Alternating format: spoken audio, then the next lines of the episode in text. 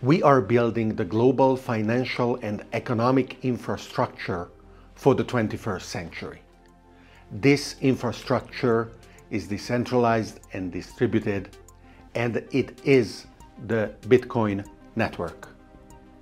So many times you hear superficial arguments of how Bitcoin is wasteful and must be stopped.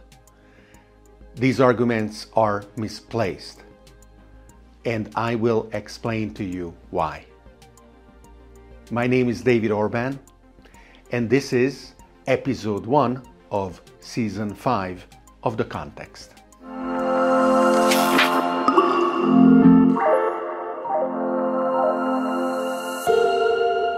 When you think about money, there are many ways that you can describe what it is and what it does. It is a unit of account, it is a medium of exchange, it is a store of value. And in the various forms over the course of the history of human civilization, money has always reflected the particular series of technologies that were available at the time. Today, the most advanced form of money is represented by blockchain based networks, in particular Bitcoin. And it is important to understand why they have the particular features they have and if they are fit for purpose.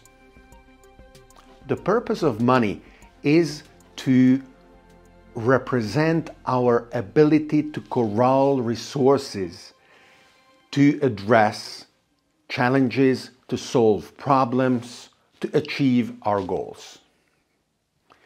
In the past, for thousands of years, we have gold backed money.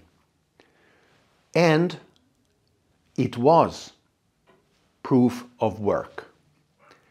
Proof of work is what is the gravest accusation against Bitcoin of how wasteful it is. But think about it. In order to have gold backed money, you, most probably a king, had to be able to discover, develop, and control gold mines. You had to be able to extract, refine, transport, and store gold bullions.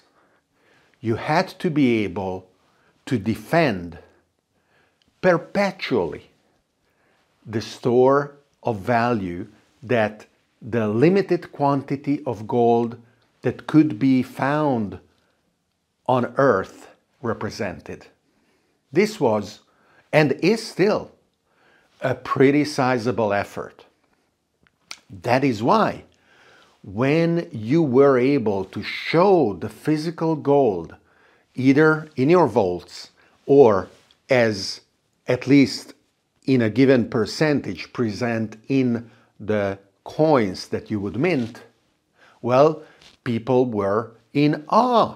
They would definitely believe in your power and in your ability to structure the resources to keep your enemies at bay and to attempt and hopefully succeed to achieve your goals.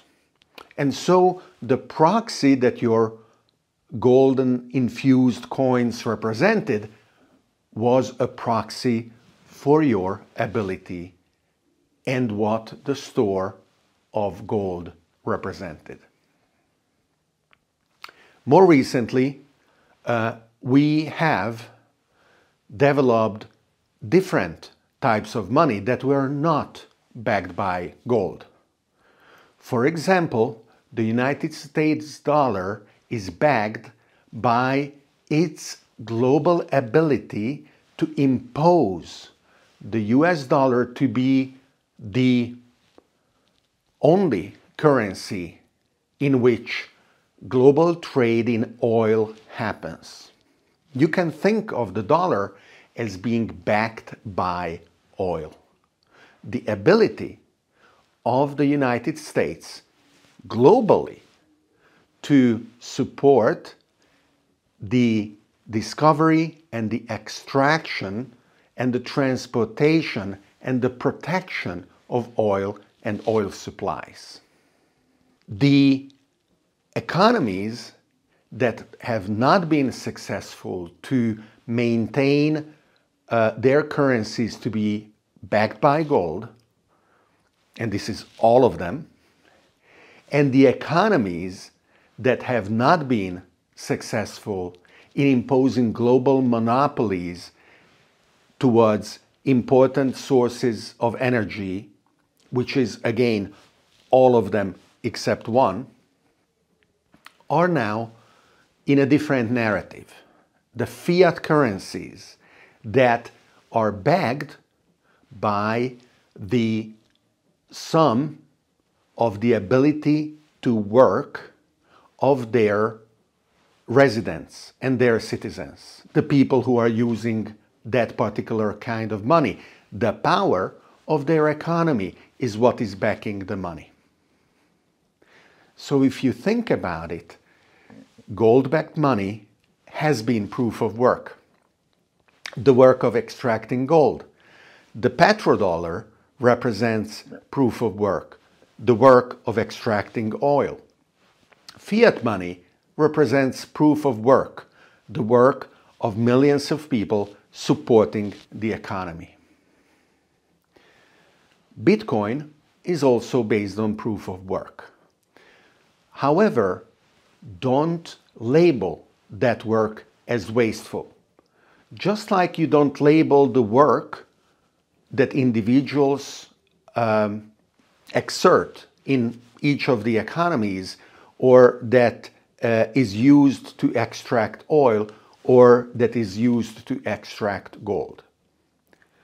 The fact that you look at the single calculations carried out by the specialized computing equipment that is securing the Bitcoin network and the way that those calculations are designed it appears to you to be pointless, well, you are looking at the finger rather than looking at the moon. Yes, the calculations are not the point. The point is that the privilege of securing the Bitcoin network requires dedication, effort, ability to evolve and to keep up with the continuous series of attacks that Bitcoin receives. Similarly to how continuously um, gold deposits are attacked, sometimes successfully, most of the times unsuccessfully. And this is legendary. There are Hollywood movies about uh, gold robberies and heists. Similarly to how the petrodollar is continuously attacked, either attacked from the point of view of commerce, where Russia and Iran and China want to trade oil between each other without using the dollar uh, as the denominator of those trades. Or similarly to how the uh, trading routes can be uh, subject to physical piracy, uh, oil tankers taken hostage for ransom, or in the case of hot wars, sunk. The types of attacks that Bitcoin is under are cyber attacks. And these are absolutely the kind of attacks that the 21st century is characterized by. They are not successful. The Bitcoin network is today worth about a trillion dollars. It is a prize that would be pretty attractive to anyone able to grab it. No one has been. the nature of Bitcoin as a store of value is becoming more and more secure with every hour, every day that passes without the ability of anyone to corrupt the network. And the trust as a consequence that it receives as the basic infrastructure on top of which to build other things. So do not look at the finger, look at the moon. The reason why the Bitcoin infrastructure is um, calculating with such a degree of difficulty that, yes, a lot of energy is required in order to achieve those calculations, is not in order to waste as much energy as possible. It is in order to make the 21st century economic and financial network secure against attacks.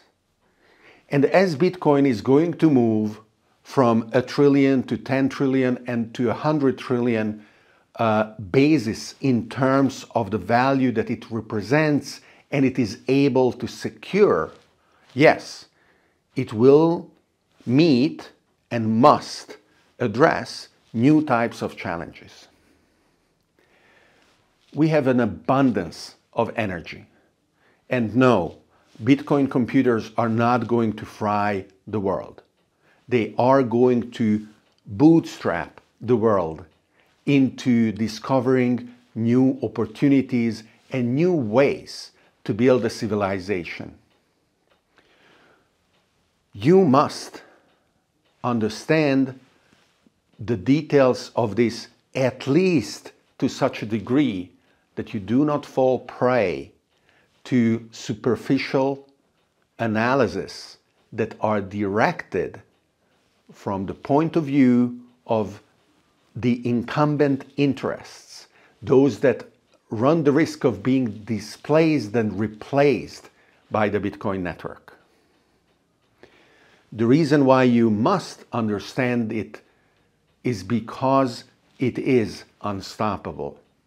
It is unstoppable not only from the point of view of cyber attacks, it is also unstoppable from the point of view of governments not being able to regulate it or to um, uh, make it uh, illegal to own or to transfer. So Bitcoin is going to be part of our future as it has been for the past 10 years.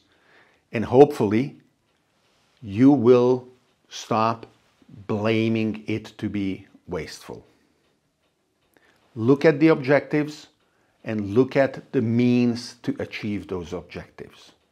Now, there are people who say, well, there are new, better algorithms that are less wasteful in order to achieve the objective of a secure global decentralized network. Well, fine. That is a fair competition. And if that network indeed is as secure or more than Bitcoin, then the value will migrate to that new network. I will have the opportunity to talk about these new networks and I hope you will be interested hearing about them. In the meantime, I want you to think about what I said and then make sure, if you haven't yet, to get your hands dirty, to understand in operations what the Bitcoin network represents for you today. Thank you for watching or listening to this episode of The Context. I have been producing this now for five years. This is our fifth season, and I am greatly enjoying sharing my thoughts with you. It is a privilege, and I welcome those of you who choose to support these efforts by becoming a patron on patreon.com slash david orban. See you at the next episode.